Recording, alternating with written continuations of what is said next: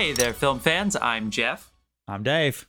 And I'm John, and welcome back to The Love of Cinema, a pod in which we'll challenge one another to discuss movies both new and old with a strictly positive critical eye. Yeah. That's right, people. And this here is, in fact, a drinking game. So anytime we say anything negative about the film we're going to discuss, you're going to hear this sound. there that it means is. that we're drinking. I don't know how much we'll say it for this film, but maybe I'll just throw it in there to have some fun. You get so this thirsty. is we we have a podcast. Please like and subscribe. We have a couple different segments, but this is the premiere of our segment, which we really have been trying to do different variations of for a long time, but we're making it official and cleaning it up. This is should have seen it by now. I should have seen should've it by now. I can't believe I've never Right. seen this movie by now. Yeah. Yeah. There are- this this was ins- this is inspired by our, our re- uh, regular guest uh, Ryan, who did this last year during the pandemic, and as in one year has clocked up over 300 films that he should have seen by now. Yeah, not a lot of sex for Ryan, but like definitely a ton of films. And we, so we we are taking. I I love his tone on this because if you want to know more about Citizen Kane, you can Google it. You can find other podcasts, but we are definitely taking the approach of man, we should have seen this movie by now, and talking about it like that. We're not going to give you a, a, a review that's 80 years late, just like that Chicago T- Tribune review that uh, apparently wasn't positive, and therefore Citizen Kane is no longer the number one rated movie on Rotten Tomatoes because of this one Yes. review that was written forever It ago. lost to a CG bear. Lost to CG Bear Paddington 2, who Ryan said this is not only his, his favorite CGI bear, but was his favorite movie he watched out of the 300 goddamn movies he Yes. watched. He said Paddington 2 really stands out. And it's like, really? And then two weeks later, all of a sudden, it's the number one movie of all Yeah. time. So go, Ryan. And it, yeah, it was. And we tried to get hold of it, and you can't stream it in the US. You have to you have to rent it. It's not on streaming anywhere. It's like it's the number one fucking movie. How is that not available for streaming in the US? Somebody's fucked up. To quote Martin Scully, why would I sell, you know, and I'm not going to quote Martin Scully, but just saying, like, the Paddington, the Brits knew what they had when they had Paddington 2, and they said, we're not going to give it to you easily. You got to Yeah. beg for it. All right, so we're going to be talking about there's also two reasons, two great reasons why now is a good time to talk about Citizen Kane. First was Mank from 2020, which if you didn't see, you should. It's on Netflix. It was awesome. It was uh, David. this is what happens when you drink during a podcast. David Fincher, director of Seven and Fight Club and a million other things, uh, Social Network. His dad wrote one screenplay before he passed away a while ago, and it was Mank, based on the screenwriter of Citizen Kane. That's what Mank was. Most nominations at the Oscars this past year that nobody watched, and not only that, the Paddington 2 story. So, two good reasons to talk about Citizen Kane now as a great should have seen it by now. Dave, this is the number one AFI movie of all time, just ahead of mm-hmm. The Godfather and The Wizard of Oz and Gone with the Wind and Yeah, you know what? Casablanca. Not the order Why I probably have- put Dave, them in, but yeah. Dave, why have we never seen this movie before? You I and I, say, John yeah. has seen it, but let's kick let's kick this off as we're going to do every time we do this segment. We're going to shame the fuck out of who actually hasn't seen it. If we have a guest, they're going to get shamed. If it's one of us, so two of my co-hosts, Jeff and Dave, have never seen this movie. So I am just curious. You guys are full-grown adults. Why have you not seen this movie by now? What what happened with your life that prevented you from seeing the number one ranked AFI film for basically our entire lives? All right. What does the A stand for? Go The fuck A? yourself, Dave. That's, yeah, that's what it stands for. You can go to like that we we we have a different list. Like it, it's Citizen Kane isn't. It's not like the be all end all of. I didn't get uh, that. Uh, I think it was number. It was also number saying. one Okay. in Sight and Sound. They're really, uh, you know, fantastic list yeah, as no, well. it's that just was a really just popular magazine in in, the seventies in Australia when I was growing up, it never came up. There was there were all these other things to watch that had like that were made in Australia or that were the, like that that sort of thing. So it it just never came up. That was the reason I. Yeah. And then uh, at one point I worked in a theme park and they had a big LED screen right near my control booth, and it the scene, the party scene where he gets the the all the other editors played at least four or five times a day It's a great and scene. so it is that is etched in like i i had to go and do something else when that scene came on today like it the was a one with the marching band warning. and like the Yeah, the yeah, to George yeah. M. Cohen. I had like so- PTSD. From yeah and yeah and so like that i mean that's pretty much why i haven't seen it plus like i until we started doing this podcast i never really went looking for old movies they they don't like them Yeah. I, like they're not my style i feel like the style's changed i'll have more to say about that in a minute Sure. The American press meets American politicians, and that wasn't Australia's favorite movie of all time. How stubborn of you! So this movie. Um, I, I actually I don't I, I will say accessibility. Like it's not like by the time I would have seen sought this movie out when I actually cared about the lists and stuff, I was probably out of college and Netflix was real and, and I don't think it was ever on Netflix. Um or streaming for free. And if it was, I, I don't know. I, I, I don't have a good I don't have a good explanation, but it's not like it was ever right in front of me and I said no. Hmm. You know what I mean? I just never sought it out. Um because I, I I I think it was great. and I should have I just should have seen it. I feel should've like, seen the by, movie. I feel like by the time we had access to it, there was so many other things to watch. You're not going to go back. and you had to rent it. Some of these movies, these classic quote unquote great movies, they um, had to stick up their ass and they wouldn't sell to the uh, streaming services for cheap. Um, so also, had I'm rent firmly of the opinion that he like he's completely overrated as an actor. Oh man, yeah. I actually Wow. thought he was pretty good in this. I mean, anyway, we'll talk about it. In Okay, this, so- I will correct myself. Yes, So Yeah. we'll get into the bios and stuff, or the not the bio, the um the plot. But John, you've seen this. When was the last time you saw this? I think I saw it once in college, and then I rewatched it kind of when I was getting more into like or uh, my own filmmaking crap when I was trying to make my own stuff. Hadn't you know hadn't really sat down as a as a grown adult uh, in years, so probably five years ago, maybe five four years ago. I rewatched it, and then I did rewatch it today just to make sure I was I was up on my toes with it. But uh, this is one of those movies when I was going through all the the great older movies, foreign movies, current movies, whatever, and I was just watching like tons and tons of movies for a few years in a row there. I think this one held up. I think this is uh, you know, I understand why things can get a lot of hoopla behind them. I, I, I understand if this is not in everybody's opinion the greatest movie ever made, but I think it has so much to offer.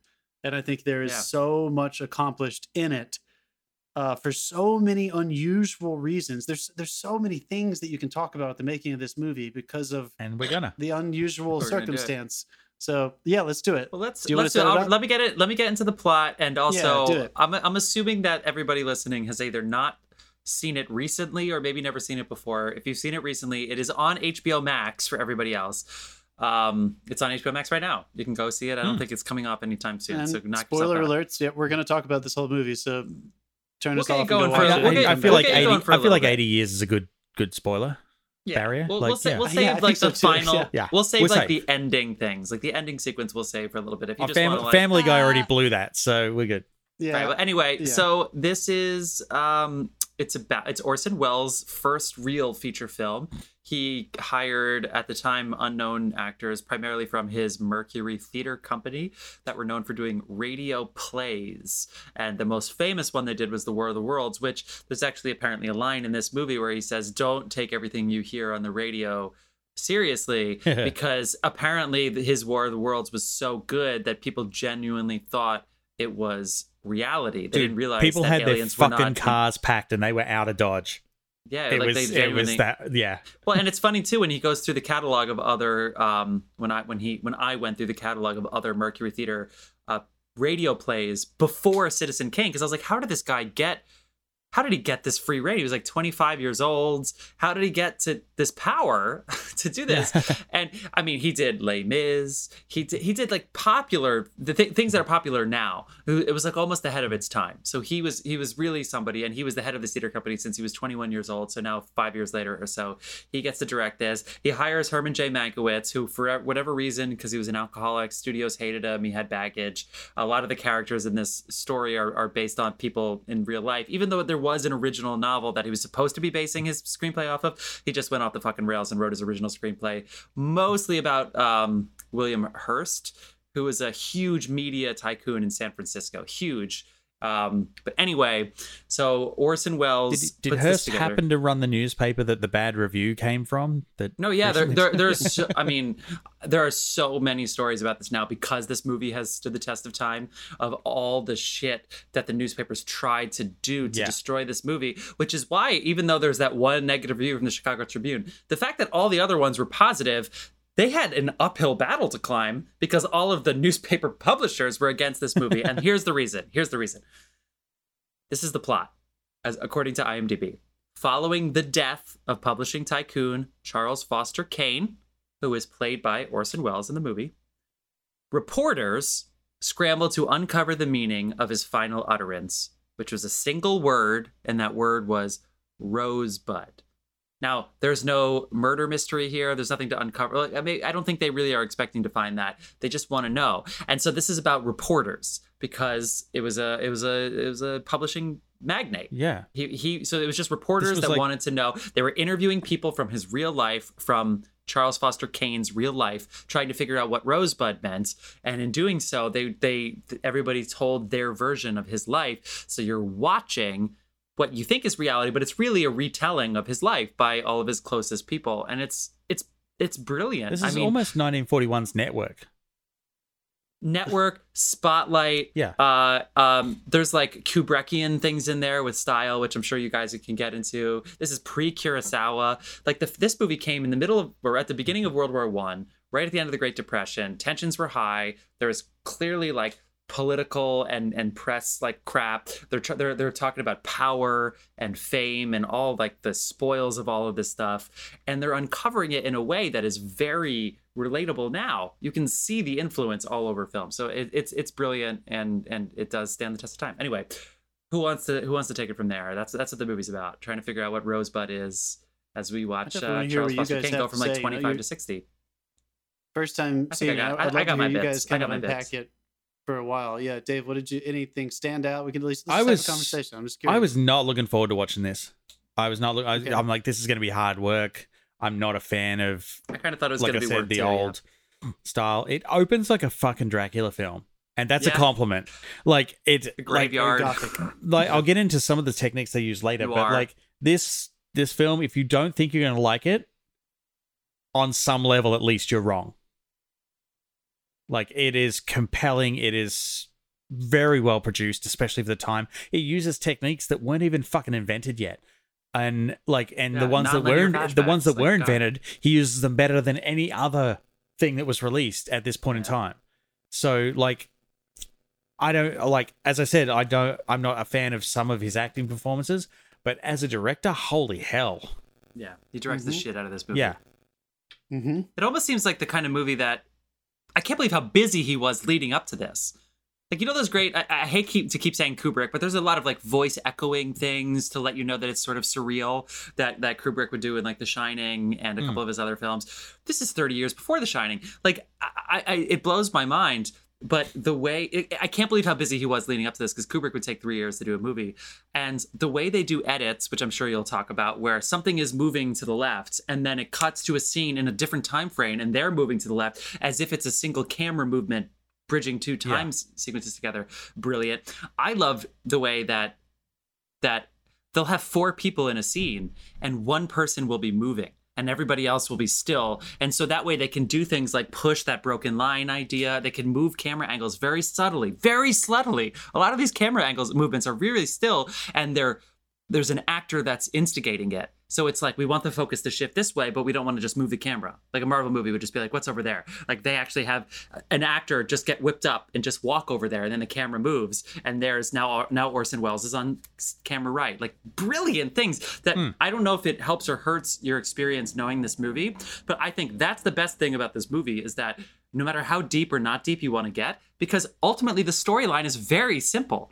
It's very straightforward. We're just going. I, I keep. I said non-linear flashbacks because you don't really know what time period you're in. But for the most part, it's moving forward. You're trying to figure out a single word, and you're watching. I'm gushing. Wow, pretty early on. Good. Good. Don't stop though. Don't stop though. Keep going. I'm gonna Well, gush, gush, just- gush. It's just. It's so to yeah. So again, assuming that everybody listening either hasn't seen it recently or it's been a while, the story is so simple. So I don't know why I expected it to be um Tinker Tailor Soldier Spy. Because if I if I tuned out, I could I could come back in if I wanted to. If I wanted to focus on a scene and I wanted to say how is this direction going, the cinematography, the acting, it's it's it's brilliant. If if you, it's like every level is there and you can enjoy it no matter what level you're at. I think that's probably the best. Have thing you about this movie. uh, have you heard his uh, quote? It's making a film is the biggest electric train set a boy ever had. Mm. And I was like, if I didn't like the like, that would make me like the guy. Hearing a quote like that because he's not wrong, Yeah.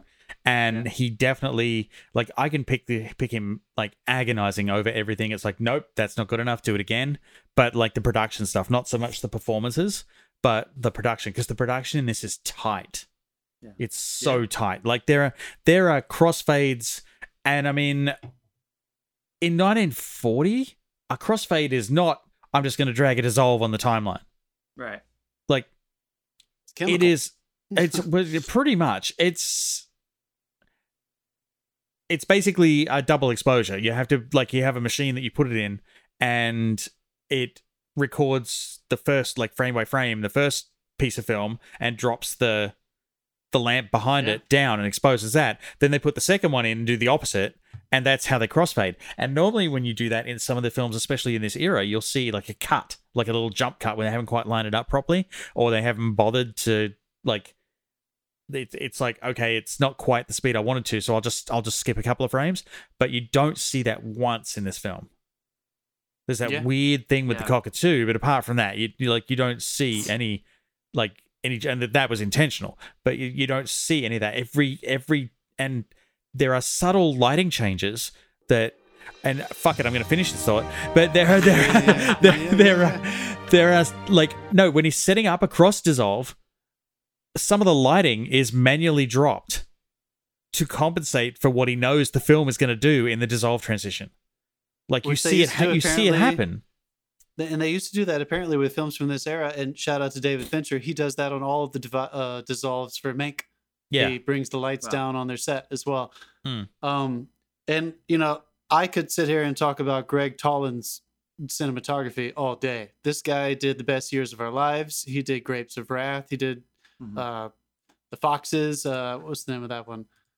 Um, the Little Foxes, the Kukura movie. I mean, he's got- this guy's a legend, and the deep focus cinematography. It's like it's like Orson Welles, who is a genius, and whether or not you like him or not, that guy was 25 years old when he made this Yeah. fucking movie. That guy's a fucking genius. Like, go fuck With a kid and a wife, like he just and Yeah, he's busy, ridiculous. like he just did it. He hired a genius to film it, and he hired a genius to write it. And I'm sure there are many other people who may have been involved. Who he just, you know, he was an idiot. He comes from the theater, where whether or not you want to argue how much of a megalomaniac Orson Welles was, the theater is collaborative. It is. It forces you to be s- hmm. extremely collaborative. It doesn't leave a lot of room for a director to scream at everyone because directors in theater don't do anything as soon as their job is done. They're not sitting there every performance saying action making sure the stage manager's doing this and blah blah blah. So I think he came to Hollywood with total free reign, and, also his his love was going to hire the best. his love of theater comes through in this as well like Mhm. like crazy like Yeah. the fact that he has thought like the the shot on the roof of the club that goes over and focuses on the blurry window and then we drop down inside and it's like that's an easy shot to do now you just cg some shit and the camera mysteriously passes through it but they they didn't have this technology like that either had to be built big enough that the camera could pass through the center of that sign and drop or that sign had half that sign had to fly out as Yeah, the and camera's they moving really did it. like it was like one way the and to his credit, I cannot figure out which one it was. wow. I mean, there's What so many the, what moments about like the that. what about the Like, picture that came to life? There's a picture. unbelievable. it's- yeah, I I feel like the, I, I in her, when I saw Hereditary, That's at the beginning of had that the little traumatic scene for diagrams me. come to life. Yeah. I'm like, how did they do that? And I'm like, this is 80 years earlier. Yeah. Like, how did they look at a picture on a table and the camera zooms in and all of a sudden the the picture's to life and now we're in a new scene without Yeah. any like like Chivo could barely, you know what I mean? Like Chivo could work, Yeah. Uh-huh. hard to pull that off. Oh my god. so there's plenty of examples of that. And sometimes I think this movie.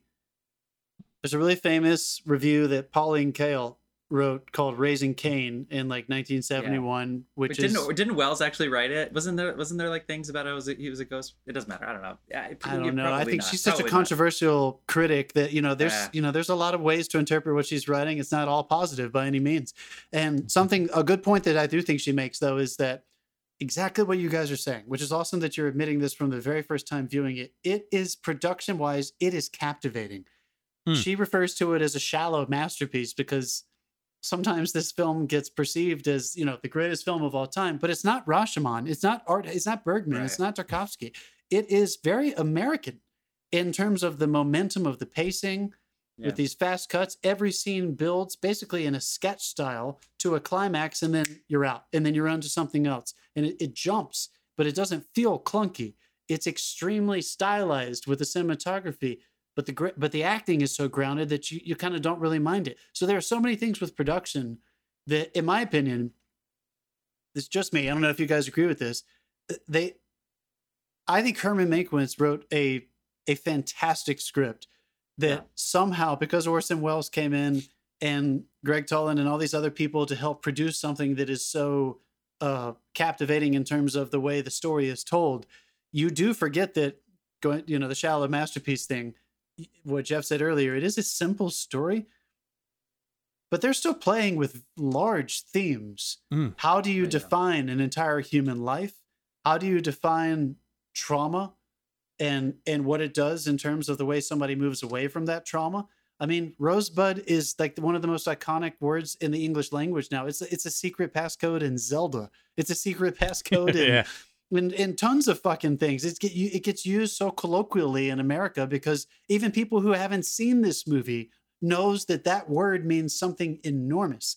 So I don't think we can give enough credit to Orson and Herman Mankiewicz for taking a theme that is that it, it's it's not delicate. That's not the right word. It's it's it's it's so heavy that if you it doesn't matter if you did all these bells and whistles with the cool dissolves and the shadow cinematography if you didn't understand how to handle that emotionally you would never have arrived at a cinematic masterpiece which i think most people whether or not they think the subject matter is you know super highbrow or not this is nearly a perfect film.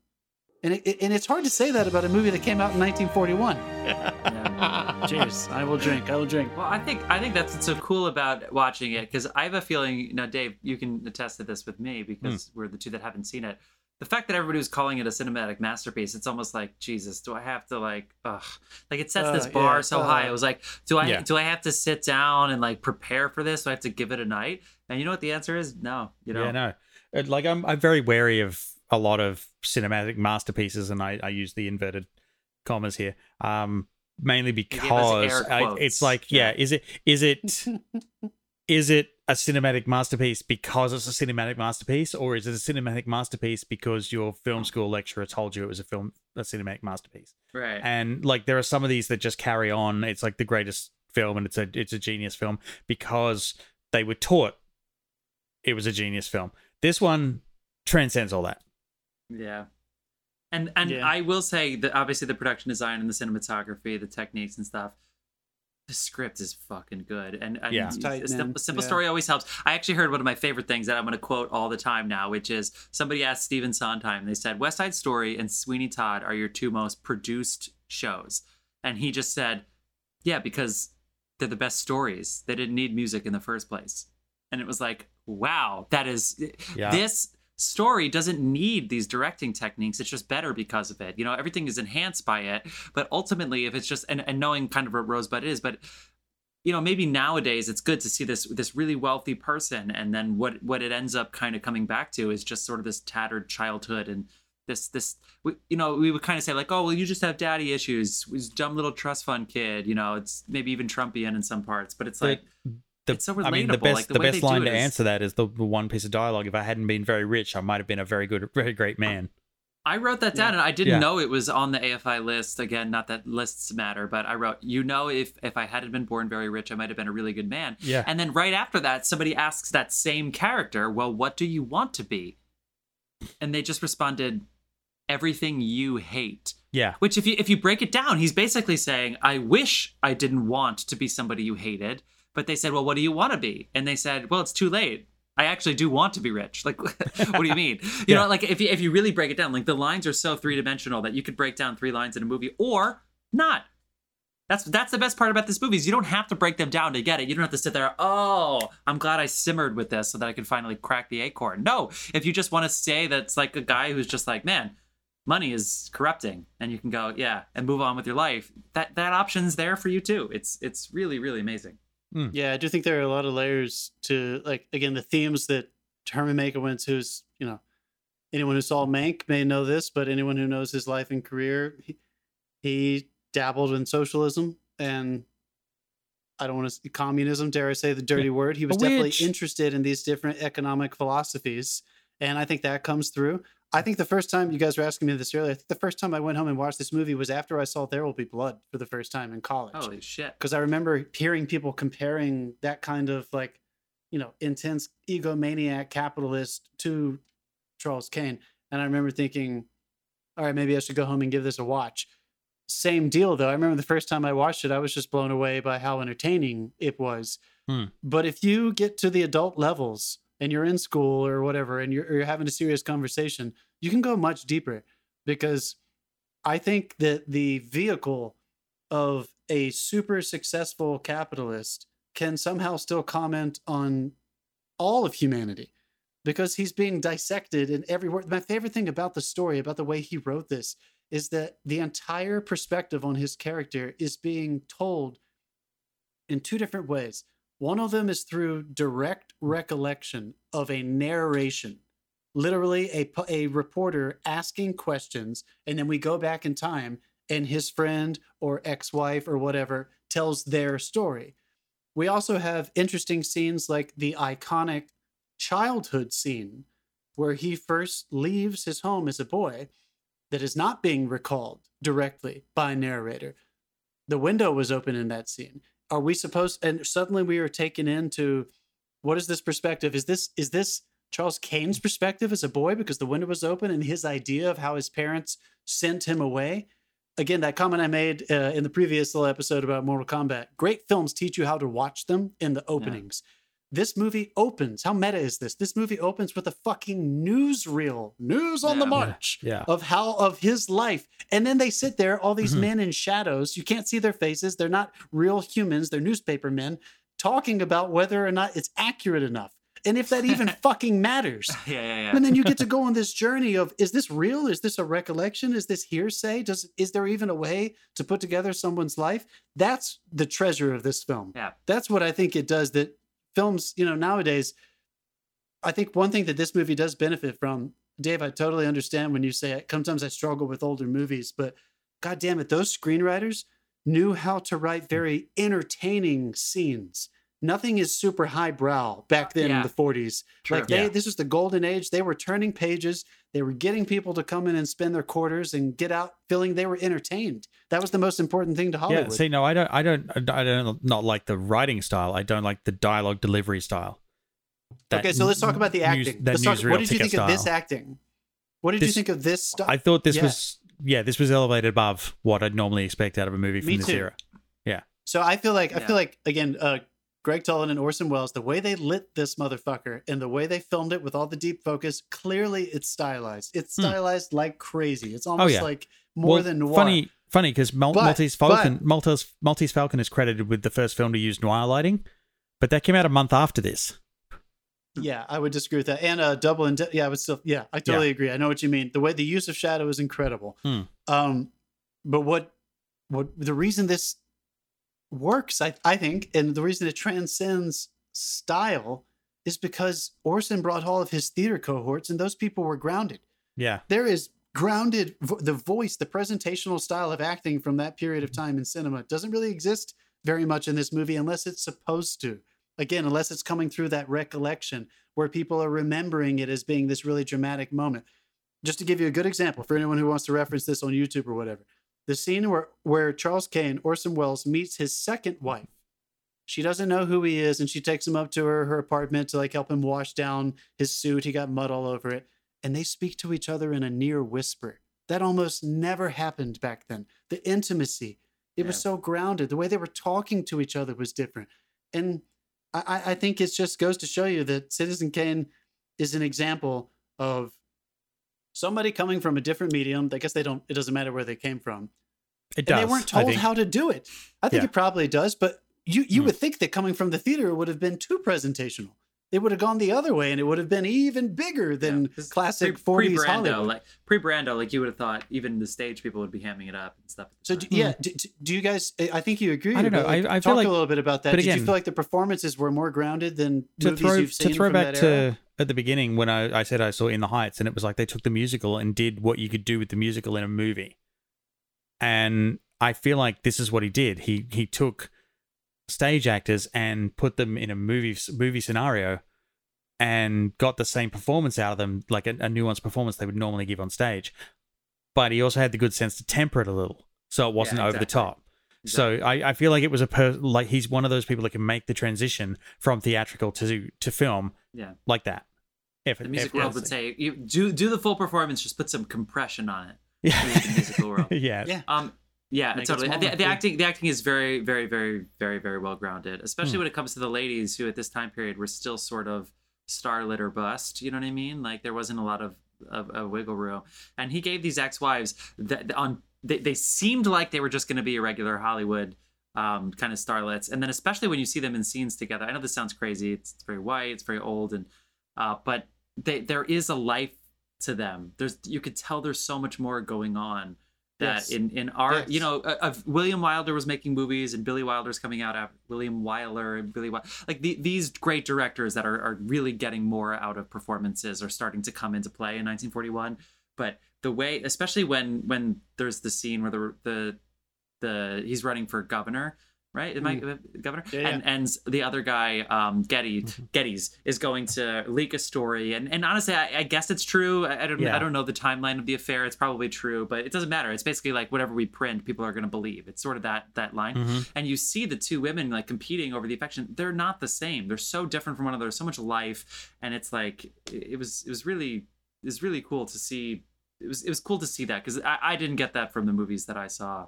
which were highly sexist in the 1940s and I, I felt like there was there was more not that it was perfect but there was there was more that they were drawing on for sure I think so for sure. Hmm. I also think that um you know, we we touched on it at the beginning, but you know, this movie had uh it had every excuse in the world from a business perspective to be destroyed, canceled, whatever word you want to use. It only won one Oscar. You know, it's one of those things where you look back on it and you're like, how the fuck did that well happen? You know, green this? grow the lilacs or the my great green whatever the hell won Yeah. all the oscars that year of course because it's such Yeah. a good So I mean, just also to have the uh it's just one of those things where it's kind of you kind of have just have to like scratch your head at it. The courage and lunacy maybe that it took to try to write to write, produce, make, release a movie about this particular subject matter when that man was still alive is is crazy. Um I also think that just uh, style wise, again, just the, to release something that spat in the face of what everyone else was doing and they considered successful was also maybe crazy.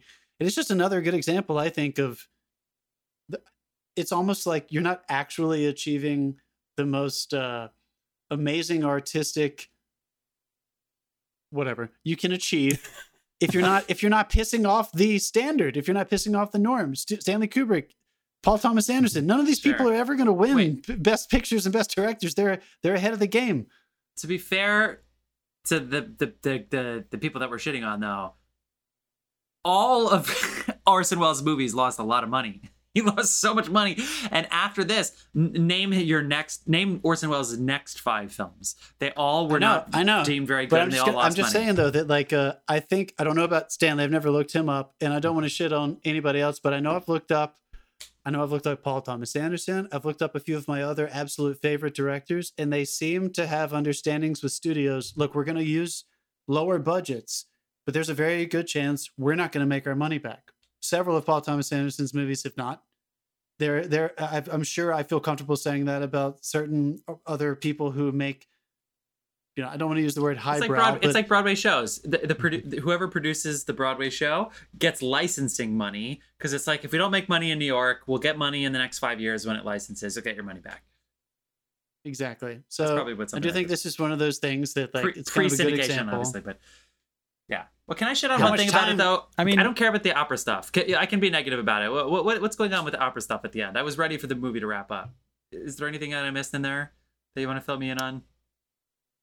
so they have an editing style in this movie where they're not afraid of like the montage basically It The was like a ten with minute him and his montage of her being an wife. opera star, and I was like, "This is great," but I'm ready to find out what Rosebud. I swear, Yeah. just tell me what Rosebud. i think i think on the page i think on the page that was probably a page literally a page It of the screenplay showing all like- those and it, was turned like into minutes. Yeah, it turned into like Yeah. 10 minutes. And yeah, I understand it kind of does lose a little bit of steam right there. I don't know if it's totally necessary, especially since we, again, that recollecting thing, we're sitting there with her. So when you finally pull back from her, you kind of feel like, I kind of got the idea. Did you just do that for her? Like we kind of understood because it's building to her walking out on Charles Kane. I, I think we maybe could have gotten there a little bit quicker, but whatever. That also might just be our attention. If this came out in Yeah, I don't know. 1941, we didn't have phones in our hand. We probably would have thought that was too fast. It- It could Mm. be Slow about the press too, because it could be. It was. It was probably a huge gut punch when she was like, "All these reviews are bad. I thought you could make all the reviews good," and he went, "I could, but that wouldn't be honest." And she's like, "Well, when was the that? That would be the first time that you were dishonest." And he was basically like, "Well." You gotta, you you still gotta, you know what I mean. You Yeah, gotta do you play with, you gotta play Yeah. with the truth a little bit if you're gonna lie. Exactly. And I, I felt What like that think- was a really good point that he made, but, but I don't know if I needed ten I minutes, mean- but I get it. Basically, I feel like we should sum this up. If you're a film buff, You're right. there's so much packed in here for you to enjoy. You gotta see. it. You can you can see something different almost every time. If Yeah. you're not and you just want a compelling story, then what's better than a man presiding over his own self destruction with a little mystery thrown Exactly. in? Unless So Family to Guy blew it for you. Definitely one of uh definitely one of America's best films. I definitely Yeah. definitely recommend it. yeah. um, one of America's best films. Yeah, yeah, it's good stuff. And I like that. I like that writer, producer, actor, director lets the character get shit on a little bit. I think that works out. I think that works out Get really well. The lot. character Yeah, so gets called Yeah, he out. was- yeah, he Your was ego, bro. Nobody cares about you. If somebody tells them to stop caring about you, they might listen to that person. So back slow your roll. Whereas I think Bradley Cooper's A Star Is Born could have taken that note a little bit. Yep. It's okay. We shit on you a little Oh, oh my! Oh, I said yep. So I said yep preemptively. Let's also one more time. Let's just say it because it's fucking insane. Orson Welles was 25 years old when he made Yeah. this movie. Let's, Yeah. let's wrap with that. Credit where it's Wouldn't eat for three days and then he just eat two steaks and say I'm good for a couple more. What were you guys doing when you were 25? You don't want to know. All right, Come on. people. That was fun. Citizen Kane, go see it. HBO Max. Tell us what you think. We would love to hear it. Smash subscribe. We respond to all of the socials. By we, I mean Dave. Dave responds to all the socials, and he always does it when he's drunk. So really, really get in there. We're on all of them. Always look drunk. at the episode. Look at the episode notes if you want to know how to follow us. Uh, anything else we should say before we head off? I don't think so, man. This was great. Love Yeah. the movie. Give it a shot. Give it a shot. Should have watched it by now. If you should have, join us and watch that fucking movie so you don't have to be a loser like these two assholes. All right, we'll see you next time, film fans. We're gonna go shit on John after this episode. That's